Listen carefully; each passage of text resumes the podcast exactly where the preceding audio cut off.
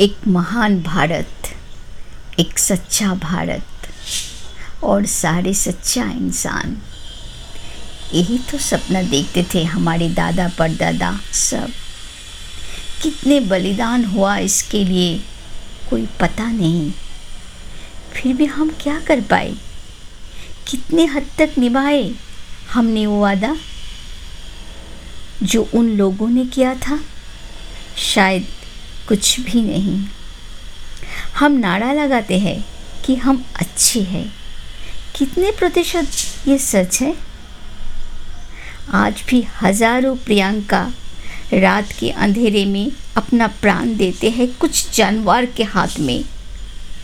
आज भी हज़ारों सुशांत अपना प्राण बलिदान करते हैं कुछ गुंडों के हाथ में, क्योंकि उन्हें सिर्फ़ सच बोलना आता है। ये है हमारे आज का सच्चा भारत। क्या इस दिन का सपना देखते थे हमारे पूर्वजों ने? हमारे खेतों में बहुत सारे कीड़े मकोड़े हैं।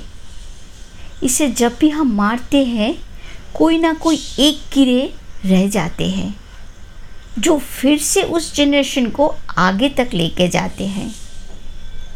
हमारे बीच में है कहीं ना कहीं वो एक कीड़े घूमते हैं, जो सारी फ़सलों को खा जाते हैं।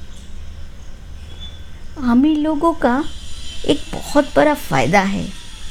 कुछ भी करो, किसी को मर्डर करो, किसी को रेप करो, बाप बचाएँगे।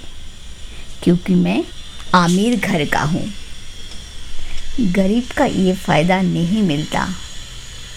उस बेचारे को बिना कुछ किए सज़ा मिल जाता है। क्योंकि वो तो गरीब बाप का बेटा है। क्या इस भारत का सपना देखता था हमारे पूर्वजों ने? हमारे पुलिस जो ईमानदारी से काम करते हैं सैल्यूट उन्हें। लेकिन कितने हैं ईमानदार? हमारे पूर्वजों ने तो एक इंच भी ज़मीन नहीं छोड़ेंगे अपने भारत का। यही वादा करते थे। आज तो सिर्फ़ खुद को ही नहीं, कुछ करोड़ में देश भी बेच सकते हैं कुछ लोग। कोई भी अधिकतर साजा इन लोगों के लिए काफ़ी नहीं है। इसमें अगर एक भी रह जाए तो खा जाएँगे हमारे पूरा के पूरा हिंदुस्तान। इसलिए यही ठीक रहेगा। कि एक ही बार में सारे कीड़े ख़त्म करना है हमें। उसे ये समझना है कि ये देश हम सबका है। जहाँ हम सच बोल सकते हैं, जहाँ हम बिना डर के जी सकते हैं, जहाँ हम रात को अकेले काम करके घर लौट सकते हैं। यही तो सपना था हमारे पूर्वजों का। यही अब हमें पूरा करना है। बहुत हुआ और नहीं। अभी भी वक्त है, सुधर जाओ। सच्चाई का वो धागा अभी हमें मिल गया। रावण को, रावण के पास भी बहुत सारे देवताओं को वरदान था। फिर भी उसे गिरगिराना पड़ा, हाथ जोड़ना पड़ा, झुकना पड़ा।